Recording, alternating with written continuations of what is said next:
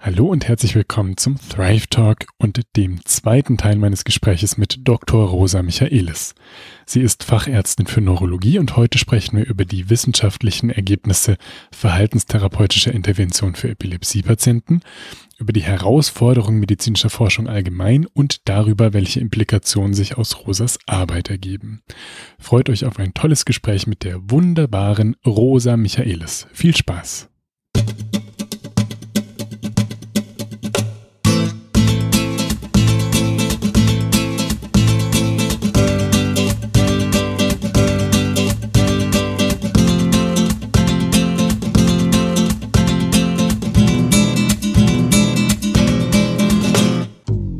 Da drauf gestoßen und hast gesagt, wow, großartig. Das müssen wir jetzt aber irgendwann mal erforschen. Wir müssen ja der Welt zeigen können, wie gut das funktioniert. Da reicht unser subjektiver Erfahrungsschatz ähm, nicht. Und dann hast du da ja praktisch deine Doktorarbeit rausgemacht. Genau, ja. Und das ging bestimmt ganz flott und war in zwei Wochen runtergearbeitet, oder? Also. Ähm, das hat insgesamt ich glaube, vier oder fünf Jahre gedauert, wobei ich das ja selten als, wobei das stimmt gar nicht. Ich habe bestimmt anderthalb Jahre mich sehr vertieft auch, also zumindest mit Teil, Teilkomponenten davon. Magst, magst du einmal so erläutern, also welche Daten hast du genau angeguckt? Wie habt ihr die ausgewertet? Was kam dann letztlich in der Studie raus? Was waren da Schwierigkeiten oder Limitierungen? Ja, also das kann ich gerne äh, beschreiben, wobei das sicherlich zu dem äh, zu diesem Bereich psychologische Interventionen für Menschen mit Anfalls ähm, für, für Menschen mit Anfällen nicht die methodisch äh, beste Arbeit ist, die es, die es gibt.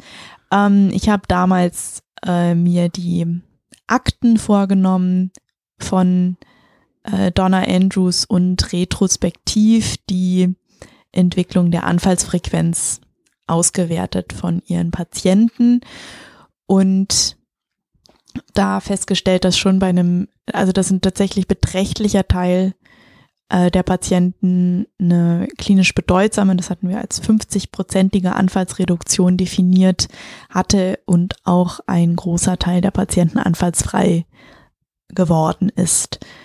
Ähm, das ist also die, die ganzen methodischen Limitationen liegen da schon auf der Hand. Also es ist eine retrospektive, keine prospektive Studie gewesen. Es ist eine das, unkontrollierte Studie gewesen. Das bedeutet retrospektiv, ihr hattet die Daten schon und dann hast du sie ausgewertet. Genau. Prospektiv bedeutet, du hast eine Fragestellung und erhebst dann Daten dafür und das ist natürlich hochwertiger, würde man sagen. Ja. Und dann hatten wir, und das, das hat mit diesem retrospektiven Design zu tun, natürlich auch mussten wir gucken, ah, wie, worauf stützen wir unsere Annahme, dass die Menschen wirklich eine Epilepsie hatten als Diagnose und nicht irgendwie eine andere ähm, äh, Anfallserkrankung und so. Das sind die ganzen Limitationen gewesen, aber das ist ja auch wieder das Schöne an Wissenschaft. Also man hat dann seine Methode, man macht das und dann kann man das ja transparent diskutieren, was die Einschränkungen sind in der ähm, äh, Sicherheit, die man dann, mit der man die Daten interpretieren kann und auch auf andere Patienten übertragen kann, weil das ist auch eine wesentliche Einschränkung gewesen bei dieser Studie, die diese Therapie ist ja in den USA privat gezahlt worden von den Patienten. Das heißt, man hat dadurch eine erhebliche Selektion. Also man kann davon ausgehen, dass die Menschen, die teilgenommen haben, hoch motiviert gewesen sind, das zu machen, weil sie einen nicht ganz unerheblichen Geldbetrag für diese sehr lange Therapie ähm, bezahlt haben. Ja, das sind so erstmal die augenscheinlichen Einschränkungen. Und dann, äh, ich habe ja kumulativ promoviert, das bedeutet, ich habe wissenschaftlich gearbeitet, publiziert und dann meine Publikationen gesammelt als äh, äh, Promotion eingereicht. Und ich habe äh, ich hab mich dann ja auch von ihr ausbilden lassen, von äh, Donna Andrews in diesem Ansatz und unter Supervision mit Patienten gearbeitet. Ich habe da dann noch einen äh, Case Report veröffentlicht von der Arbeit, über die Arbeit mit einem jungen Mann, die eben sehr eindrücklich gewesen ist. Und habe dann gemeinsam mit einer Psychologin aus Hongkong, Venus Teng und ähm, ihrem damaligen Chef Patrick Quorn ein, äh, noch ein systematisches Review geschrieben zu psychologischen Interventionen äh, für Menschen mit Epilepsie. Und aus dieser Zusammenarbeit, das ist dann der, der Keim gewesen für die Gründung einer Arbeitsgruppe innerhalb der Internationalen Liga gegen Epilepsie. Und wir haben dann noch äh, viel rigoroser und systematischer im Rahmen, ein, Rahmen eines Cochrane Reviews uns die Literatur angeschaut, also die wirklich randomisiert kontrollierten Studien, die es eben gibt zu psychotherapeutischen, psychologischen Interventionen für Epilepsie und waren da sehr erstaunt. Wir haben uns Lebensqualität dann, also nicht mehr die Anfalls, wir sind dann gewachsen mit den Erkenntnissen und haben uns nicht mehr die Anfallsfrequenz rausgepickt, sondern äh, die Lebensqualität als ähm, äh, Outcome-Parameter äh, uns darauf konzentriert und waren erstaunt, dass wir tatsächlich zu einem Ergebnis gekommen sind. Also wir tatsächlich eine Meta-Analyse machen konnten, also die Daten aus verschiedenen Studien in einen Topf werfen konnten und äh, dann wirklich sagen konnten, dass statistisch signifikant und auch in einem klinisch bedeutsamen Maß die Lebensqualität ähm, zugenommen hatte in den Interventionsgruppen im Vergleich zu den Kontrollgruppen. Damit hatten wir so gar nicht gerechnet, als wir angefangen haben, weil es eben doch, wenn man sich den, wenn man sich das international anschaut, mittlerweile die Studienlage besser ist, als wir erwartet hatten. Und das finde ich ganz interessant, dass du so verschiedene Blickwinkel methodisch auf die ja, Art der Behandlung oder, oder den Umgang mit diesen, mit der Epilepsie über die verschiedenen Forschungsdesigns so über die Jahre gewonnen hast. Also du hast initial eben diese retrospektive Auswertung gemacht, dann hast du gesagt, ein Fallbericht, Cochrane Review, ähm, dann hast du nochmal eine qualitative Arbeit gemacht, dann warst du noch bei Gunther Schiepeck, da würde ich mich freuen, in Salzburg, wenn du auch noch ein bisschen was erzählst. Also du hast äh, wirklich mit verschiedenen Studiendesigns irgendwie versucht, dich da reinzufuchsen und das irgendwie auch auf ein wissenschaftliches Fundament zu stellen.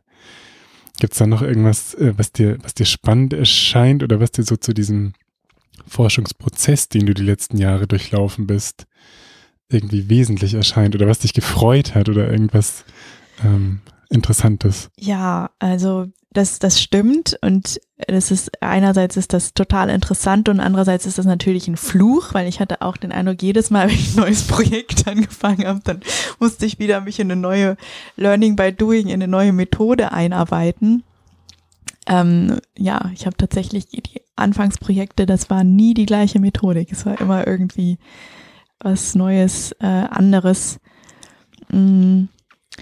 Was ich was ich wahnsinnig daran schätze, ist eben, dass Wissenschaft uns diesen Reflexionsraum eröffnet. Also was zu machen und dann diesen Schritt zurückzutun und sich das nochmal anzugucken, was, was haben wir da überhaupt gemacht und welche, ähm, was, was daran war gut, was, was daran nicht. Also insbesondere, ich würde sagen, diese, diese qualitative Studie, die habe ich ja gemacht zu einer Zeit, wo ich dann auch in Deutschland parallel zur neurologischen Facharztausbildung meine Psychotherapieausbildung gemacht habe. Und ich habe, ähm, also ich will jetzt meinem Ausbildungsinstitut nicht zu nahe treten, aber ich habe, glaube ich, durch diese qualitative Arbeit, dadurch, dass dann eine andere Person Interviews nochmal geführt hat und angeschaut hat, was hat ihn, was war für sie unterstützend, was war eben nicht unterstützend für sie im Laufe dieser äh, ambulanten Behandlung und das dann nochmal in einem interdisziplinären äh, Team im Rahmen der qualitativen Auswertung zu beleuchten, zu betrachten, zu analysieren. Ich habe einen solchen Erkenntniszugewinn dadurch erhalten.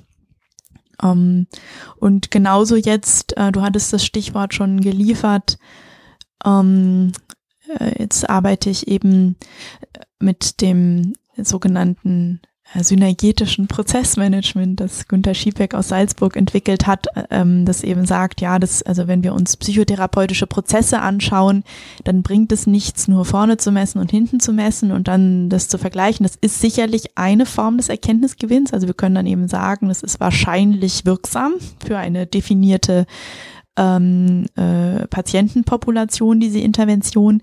Aber für welchen Patienten zu welchem Zeitpunkt welche Intervention jetzt hilfreich ist, können wir nicht sagen, weil wir eben den Prozess an sich und Psychotherapie ist ja immer ein längerer Prozess, den nicht abbilden können in der durch die Methode. Da hat die Methode einfach einen äh, blinden Fleck und deshalb ist Günter Schiebeck hingegangen und hat gesagt, na, wir brauchen irgendwie was, um diesen Prozess an sich in die Sichtbarkeit zu bringen. Und eine Möglichkeit ist es, ähm, hochfrequent, also täglich die Patienten Fragebögen ausfüllen zu lassen und dadurch kommt dann der Prozess an sich in den in die Sichtbarkeit eben was und warum ist das wichtig gerade bei Psychotherapie, weil wir eben mittlerweile die äh, in vielerlei Hinsicht auch bestätigte Hypothese haben, dass psychotherapeutische oder einfach an sich menschliche Entwicklungs- und Selbstorganisationsprozesse kein linearer, geradliniger Prozess sind, sondern es da sprunghafte Entwicklungen gibt.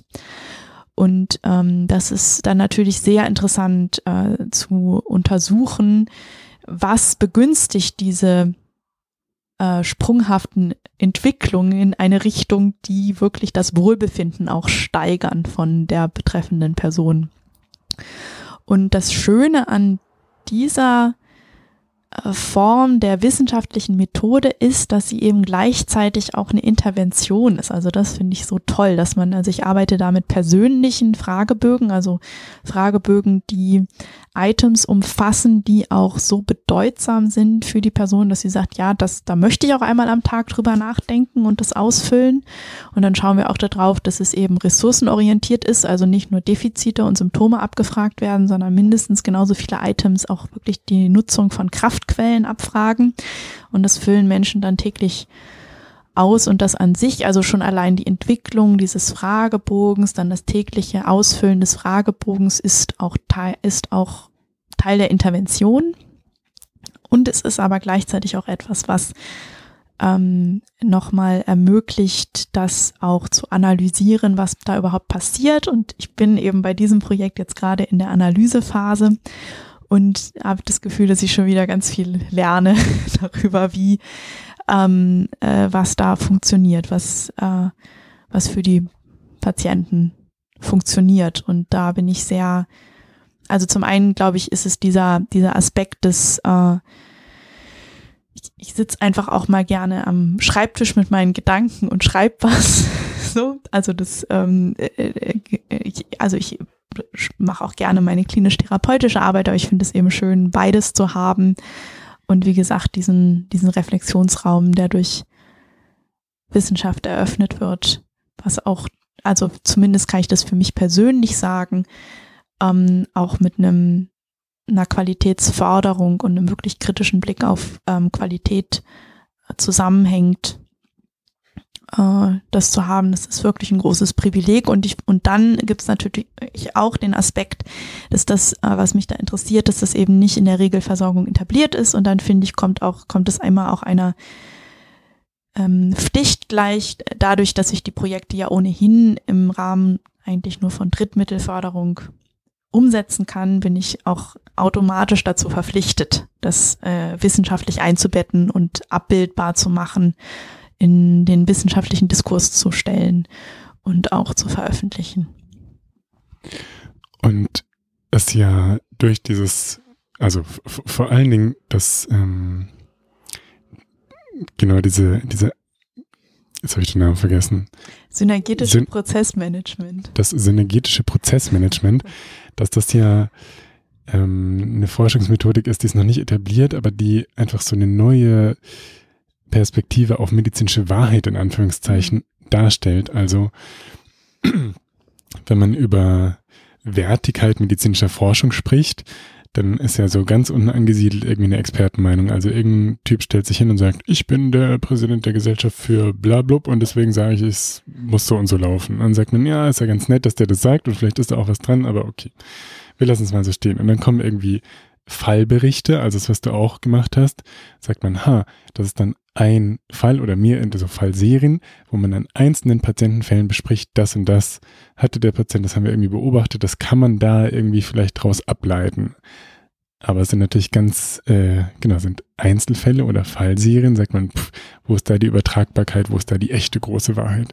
Und dann gibt es irgendwie Fallkontrollserien und Kohortenstudien, epidemiologische Forschung, am besten eben prospektiv, nicht retrospektiv, was ich gesagt habe. Und dann kommen die RCTs, die randomisiert kontrollierten Studien. Und am allerbesten ist es, wenn es davon dann Meta-Analysen gibt. Und das, was da rauskommt, ist dann die Wahrheit.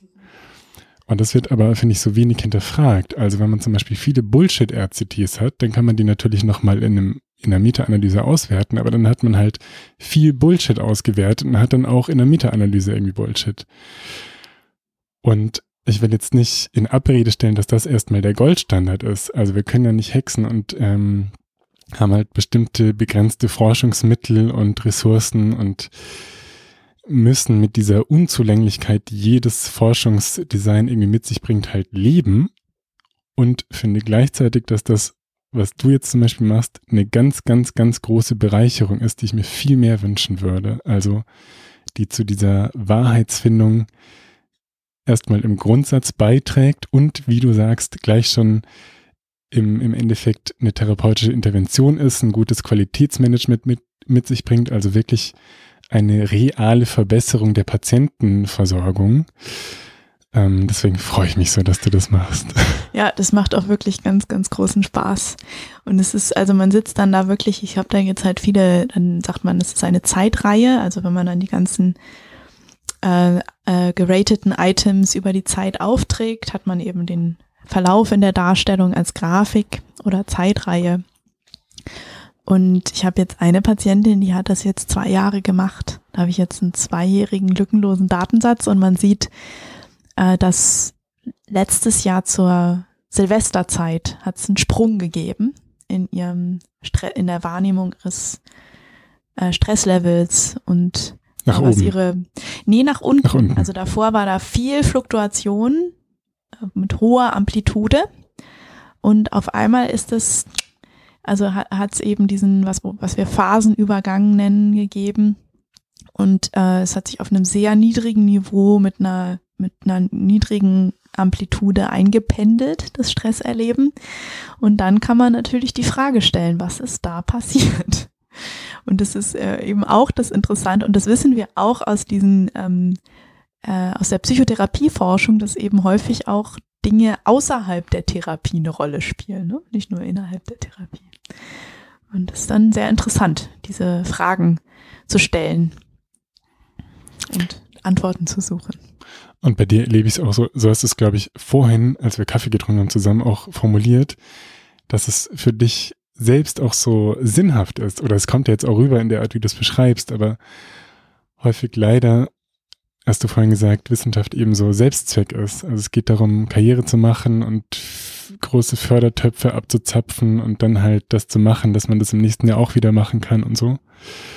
Und ähm, genau, das gehört halt auch dazu, zu unserer Forschungswelt oder ja. genau, ja. aber was ja mittlerweile zu einer richtigen Journal-Industrie geführt hat, ne? Also dass Menschen dafür zahlen, ihre Forschung zu veröffentlichen, mhm. weil ähm, die Publikationszahl zählt und ähm, häufig auch dann die, also wie du selber gesagt hast, Bullshit-Arbeiten, also was, äh, also Originalarbeiten sind halt höherwertig im akademischen Kontext, also wenn man selber eine Studie macht, wo man selber Daten erhebt und so eine eher demütige Arbeit, ähm, die Studien von anderen zusammenzutragen, nochmal kritisch zu evaluieren und es zusammenzufassen, was ja auch also wo ich sicherlich mehr über Wissenschaftsmethodik gelernt habe als bei meiner ersten, ähm, als ja, also ich habe da sehr viel, sagen wir jetzt einfach so, ich habe da sehr viel über Wissenschaftsmethodik gelernt und und das ist ja auch, also man rechnet auch, man analysiert auch, man äh, wendet krit äh, kritisches ähm, äh, methodologisches Denken an ähm, und das zählt aber viel weniger im äh, akademischen Kontext als eine pupsige Originalarbeit. Ja, so ist der und, und das wird ja häufig von, von uns dann auch nicht verstanden. Also wenn jetzt zum Beispiel der super Epi, äh, Epileptologie-Crack, der seit 30 Jahren irgendeine coole Forschungsarbeit dazu macht, dann dein Studio ist, dann kann er das gut einordnen. Aber wie Ärzte insgesamt, wir sind, finde ich, zu schlecht wissenschaftlich ausgebildet. Also, und da gibt es ja jetzt Bestrebungen oder auch Umsetzungen, wie sich, äh, wie sich das verbessert, aber ich glaube, viele Ärzte sind, ähm, das kann man ihnen, oder will ich gar niemandem vorwerfen oder vorhalten, aber können, haben wenig Ahnung von Forschung mhm. allgemein und dann lesen sie halt irgendwo irgendwas, ah, irgendwie ein Abstract, Results, das kam raus. Okay, so ist es dann. Aber es ist ja selbst für jemanden wie dich, würde ich jetzt mal ähm, annehmen, der jetzt viele verschiedene Forschungsmethodiken und Designs kennengelernt hat, der irgendwie so ein bisschen weiß, wie der Hase läuft, ähm, dann trotzdem schwierig sozusagen ja, eben diese medizinische Wahrheit rauszukitzeln. Also es braucht einfach super viel Differenzierung und Abwägung, was man damit, damit dann macht, was da irgendwo rauskommt. Also ähm, jetzt fange ich an, mich zu wiederholen, aber wenn es halt große Meta-Analysen gibt und dann sagt äh, irgendeine Fachgesellschaft, die dann auch noch vermutlich irgendwelche äh, Interessenskonflikte hat, ich, ich bin jetzt ein bisschen schwarzmalerisch, aber es ist ja so, es gibt zum Beispiel Leitlinienwatch, da kann man dann werden verschiedene Leitlinien von Fachgesellschaften bewertet und dann sieht man halt, dass in der Leitlinie für äh, irgendwas, ich will jetzt keine Fachgesellschaft per se nennen, äh, dass da in der Kommission, die die erarbeitet hat, fünf Leute von der Pharmaindustrie bestimmte Gelder bekommen und dass die das und das nicht öffentlich oder transparent dargelegt haben und das und das aber schon und dann kriegen die so ein Ranking. Und dann sieht man halt, dass es viele Leitlinien gibt, bei denen schon mal Interessenskonflikte bestehen. Und dann heißt es natürlich per se nichts über die, über die Leitlinie, aber wenn man das alles zusammennimmt, also die, die insgesamt unzureichende Interpretationskompetenz von uns Ärzten, der Wissenschaftsbetrieb an sich, der einfach seine Unzulänglichkeiten mitbringt, dann die Erarbeitung von Orientierungshilfen im Sinne von Leitlinien und so. Da sind so viele Stolpersteinchen irgendwie drin, dass es wirklich ein großer, also es, es braucht viel Commitment und auch Kompetenz irgendwie, sich damit zu beschäftigen und es einordnen zu können. Das äh, ist so. Äh, deshalb denke ich tatsächlich, dass ähm, ja, also das ist ja immer die Frage, wie weit man von sich auf andere schließen kann. Aber ich erlebe viele Menschen, die klinisch wissenschaftlich arbeiten, als erfüllt. Einfach weil die für sich diesen Reflexionsraum durch die Wissenschaft äh, geschaffen haben. Und ich glaube, dass jeder Mensch, der therapeutisch, ärztlich arbeitet, gut daran tut, für sich, also ich meine, irgendeine Form von äh, Begleitevaluation zu etablieren, um sich einfach selber kritisch der Frage zu stellen, wie, wie geht's meinen Patienten im Verlauf? Und kann ich das in Zusammenhang bringen mit dem, was ich zur Therapie beigetragen habe? Und das in irgendeiner Weise zu systematisieren. Und wenn du sagst, Klini Menschen, die Wissenschaft, äh, klinisch wissenschaftlich arbeiten, die erlebst du als erfüllt, damit meinst du Leute, die am Krankenbett stehen und wissenschaftlich mhm, arbeiten? Ganz okay. genau. Also nicht Leute, die nur klinische Forschung machen. Okay. Ganz genau, nicht nur Leute, die, die nur forschen, weil da ist dann natürlich auch wieder so ein bisschen die Gefahr, dass man vielleicht sich in irgendwelchen Elfenbeinturmfragen äh, verstrickt, wo dann so die, ähm, die klinische Relevanz äh, nicht mehr so augenscheinlich äh, ist. Ne? Also Menschen, die auch ähm, wirklich klinisch, medizinisch, therapeutisch, ärztlich arbeiten, äh, sind, haben natürlich eine andere Nähe zu den brennenden äh, Fragen, die sie in ihrem Alltag begleiten.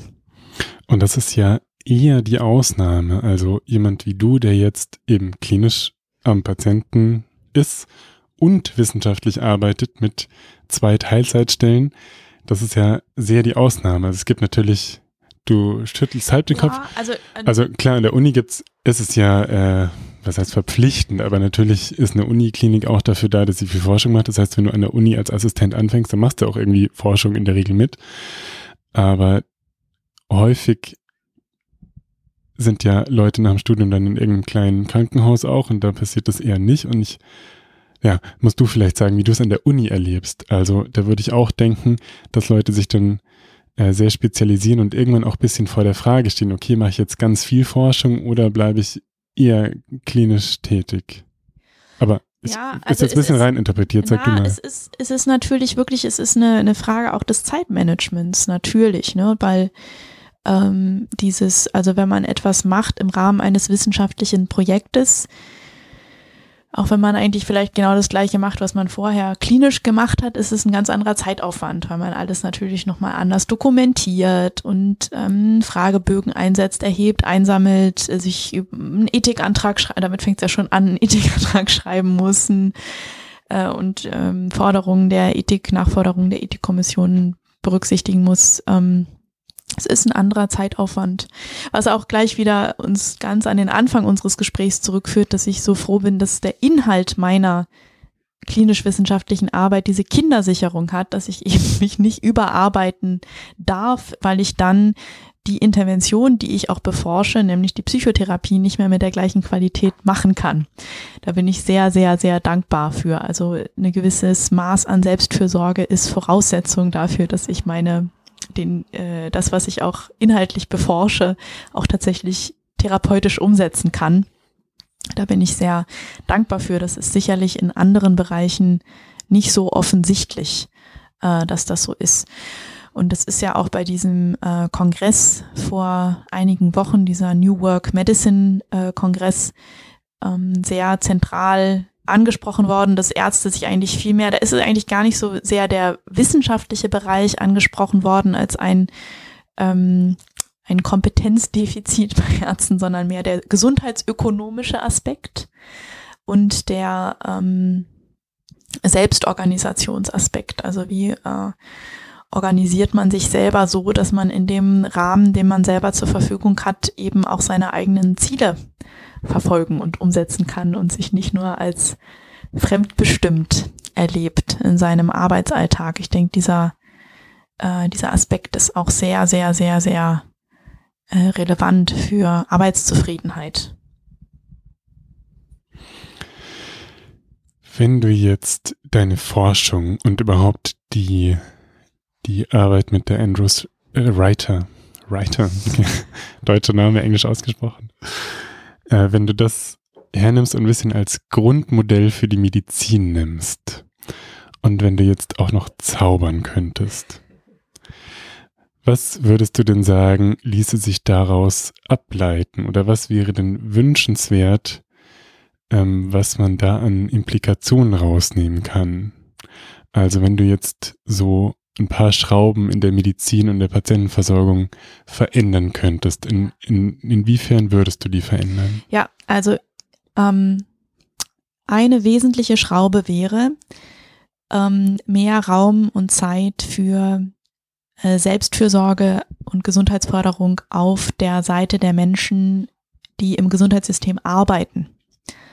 Ähm, denn nur dann kann, denke ich, ein Arzt, eine Pflegekraft authentisch eine Person, einen Patienten dazu inspirieren, Gesundheit zu fördern, wenn diese Person das auch für sich selber in Anspruch nehmen darf und sich überhaupt mal den Luxus erlauben darf, eigene Bedürfnisse wahrzunehmen und äh, zu befrieden und zu beleben.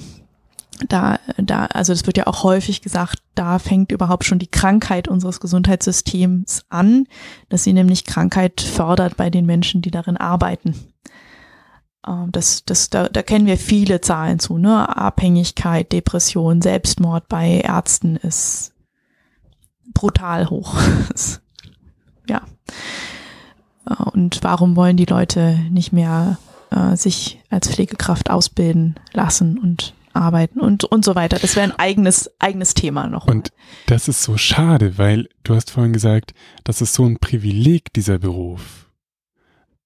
Zum Beispiel ja. mit der Art der Fragen, die du mit dem Patienten bewegst und jemand anders sagt, äh, krass, ich darf oder kann eben am Patienten arbeiten und wissenschaftlich oder ich habe ich persönlich finde es so großartig, dass wir wirklich, glaube ich, den ganzheitlichsten Blick auf den Menschen entwickeln dürfen wie in keinem anderen Studienfach. Also wir haben biochemische, molekulare Prüfungsgrundlagen und Anatomie und eben die ganzen Grundlagenfächer, können in alle Fächer der Medizin reinspitzen. Genau, haben im Grundsatz auch das große Privileg mittlerweile, dass wir so gute ähm, ja, äh, nicht Arbeitsbedingungen haben, aber dass wir die eigentlich einfordern könnten. Also da ist so viel Potenzial eigentlich, dass der Arztberuf was ganz Schönes ist und das ist er ja im Grundsatz auch. Und gleichzeitig ist eben diese Diskrepanz da, die du jetzt beschrieben hast, also mit Suizidzahlen und sowas. Also das macht es so tragisch, finde ich, dass es eigentlich so ein schöner Beruf ist und viele Menschen ja auch mit einer ganz guten Intention oder mit einer Idee von der Arbeit, die sie machen wollen, in das Studium reingehen und ähm, das dann häufig so in die Hose geht oder Leute eben dann irgendwann nur noch auf die Rente zuarbeiten oder ganz zynisch werden und gibt's ja auch schöne Forschung zu, ja. Jetzt, jetzt habe ich die unterbrochen, sorry. Ja, also, ja du hast ja. jetzt äh, diesen einen wesentlichen Aspekt noch weiter ausgeführt, genau so ist es.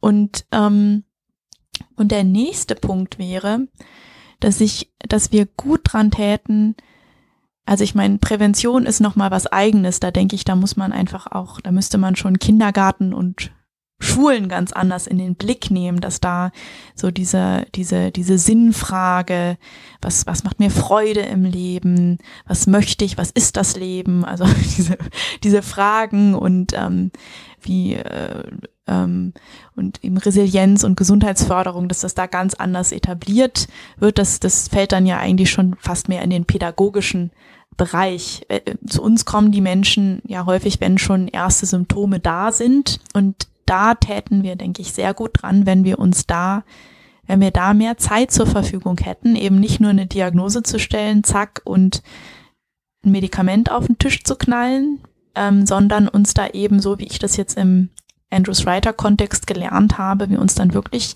auf ganz vielen Ebenen, die, den Ebenen, die für die Person, die da kommt mit dem Symptom, auch bedeutsam scheinen und die Frage stellen, was bedeutet das denn jetzt, dass jetzt in ihrem Leben diese Erkrankung ähm, äh, auftritt, dieses Symptom auftritt und was, ähm, was können Sie tun, um Ihre Gesundheit zu fördern, um weiter die Dinge zu verfolgen in Ihrem Leben, die Ihnen sinnhaft erscheinen? Manchmal scheint dann auf, dass Menschen das nämlich schon viel eine gewisse Zeit aus dem Auge eigentlich verloren haben, was ihnen eigentlich äh, Sinn gibt, was ihnen Freude gibt und dass sowas auch wieder integriert werden kann.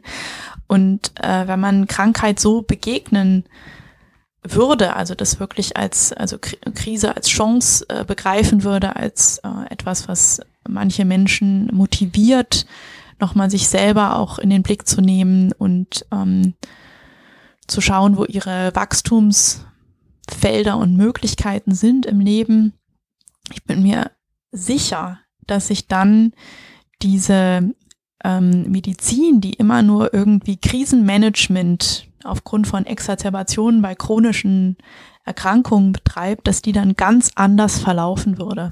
Also das wäre quasi eine Verschiebung der Ressourcen hin zur Diagnosestellung, sich da wirklich Zeit nehmen und Menschen mit einem Symptom begegnen und das verstehen, gemeinsam verstehen ähm, und sich dann mit den Menschen auf den Weg machen. Also so habe ich es zumindest auch bei Donna erlebt. Die hat sich am Anfang immer echt viel Zeit genommen. Und das ist etwas, was sich eigentlich gar nicht abbilden lässt in unserem Gesundheitssystem. Also ich habe im Rahmen von Drittmittelprojekten dieses Privileg, dass ich mir diese, dass ich diese Zeit investieren darf mit Menschen. Und deshalb natürlich haben wir auch ähm, vor, jetzt bei weiteren Projekten eben zu gucken, äh, in, wie, wie ist das, wie lässt sich dieser Verlauf auch, lässt sich das gesundheitsökonomisch zeigen, dass dadurch direkte und indirekte Krankheitskosten sinken, weil wir das natürlich als Argument dann auch brauchen, gegenüber von Krankenversicherungen zu sagen, dass das lohnt sich tatsächlich, ähm, am Anfang mehr Ressourcen zu investieren, damit dann im Verlauf die Menschen dadurch, dass sie selbstwirksamer sind, ähm, weniger häufig akutmedizinische Maßnahmen, Diagnostik in Anspruch nehmen äh, müssen. Und äh, ich bin mir, ich bin mir sicher, dass wir dadurch auch gesundheitsökonomisch besser fahren. Das kann ich als Baby-Experte für dieses Thema nur bestätigen. Ich habe ja meine Doktorarbeit zu psychosomatischer Konsiliarversorgung geschrieben. Und es gibt also ähm, Projekte, die wissenschaftlich evaluiert wurden, wo man sieht, dass wenn es also eine psychosomatische Konsiliarversorgung in dem Sinn gibt, dass auf einer stinknormalen internistischen oder unfallchirurgischen oder weiß der gar was für einer Station jemand sitzt, der integriert in die Versorgung psychosomatisch ein Angebot macht. Also, ich weiß, mir fällt, oder ich, ich habe jetzt nicht im Kopf, in welchem Jahr und von welchem Autor, aber kann sie die Shownotes reinschreiben. Es gibt ein, eine Studie, da haben die das gemacht, da hat jeder Patient zu Beginn ein Screening bekommen und der wurde gefragt, haben Sie da irgendwie Wunsch?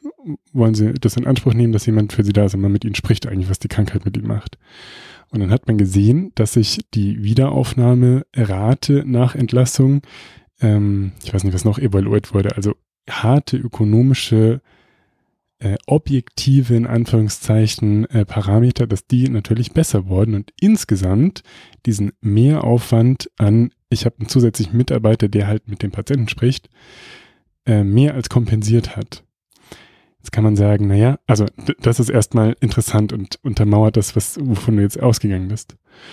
Und jetzt kann man sagen, dass es natürlich noch wünschenswerter ist und das bezieht dann, kann man darauf beziehen, was du vorher gesagt hast, dass es nicht jemanden braucht, den wir irgendwie noch dran datzen und die anderen weiterrennen und rotieren wie vorher und halt schnell ihre Medizin durchkloppen. Aber dann haben wir jetzt auch noch jemanden, der auch noch mit dem Patienten spricht, sondern dass es natürlich ideal wäre, wenn man diesen Raum wieder ein bisschen entzerrt und eröffnet dafür, dass eben zum Beispiel ein gutes Aufnahmegespräch gemacht werden kann. In der Realität auf einer, wir haben beide zusammen in einer Abteilung für Neurologie gearbeitet, wie viel Zeit hat man für, für eine Aufnahme? Kommt ein bisschen drauf an, aber so mehr als 20 Minuten eher nicht. Ja, und da muss man die Anamnese machen, klinisch untersuchen, am besten schon ein bisschen Doku, ein paar Sachen anmelden. Genau, da ist kein Raum dafür, wie du sagst. Genau, also es gibt dazu auch schon Daten. Ja. Ja, das ist gut. ja, Rosa, vielen Dank für das schöne Gespräch. Gibt es noch was, äh, was dir wesentlich erscheint, was du am Ende nochmal raushauen willst, auf das du verweisen möchtest? Vielleicht, wie kann man das, äh, die Sch äh, Heftreihe, Schriftenreihe haben wir erwähnt. Ja, die kann man im äh, Internet, kann man auf dem Hippocampus Verlag nachschauen. Da kann man das bestellen. Sehr gut. Wir machen hier schamlos Werbung. ja, das äh, können wir tatsächlich auch tun, weil ähm, wir ähm, keine, kein finanzielles Interesse daran haben, dass diese hm. Hefte sich verbreiten. Das heißt, die Einnahmen, die damit generiert werden, die. Also zum einen ist es ja so, dass wir erstmal tatsächlich eigenes Geld in die Hand genommen haben, um diese Hefte zu kreieren. Das heißt, in einem gewissen Maß werden wir unsere eigenen Ausgaben, die werden wir wahrscheinlich noch nicht mal refinanziert bekommen. Äh, da fängt es schon an. Und wenn, wenn das tatsächlich irgendwann mal der Fall wäre, dann würden wir den Rest an die Selbsthilfe spenden, der da anfällt. Das ist so der interne Plan. Also es ist etwas, was ich für mich selber brauchte, um tatsächlich derart äh, schamlos auch äh, das zu bewerben.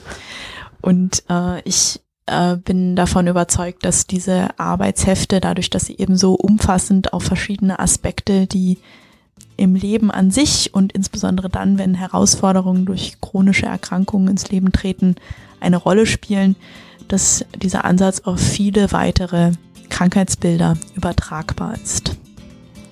In diesem Sinn, es braucht keine Epilepsie-Diagnose, um sich die Heftchen bestellen zu dürfen. Danke für die Übersetzung. Sehr gut. Vielen Dank, Rosa. Danke dir. Tschüss. Als kleiner Junge wollte ich Pilot werden. Das bin ich nicht. Trotzdem komme ich jetzt in den Genuss, eine Art Durchsage machen zu dürfen.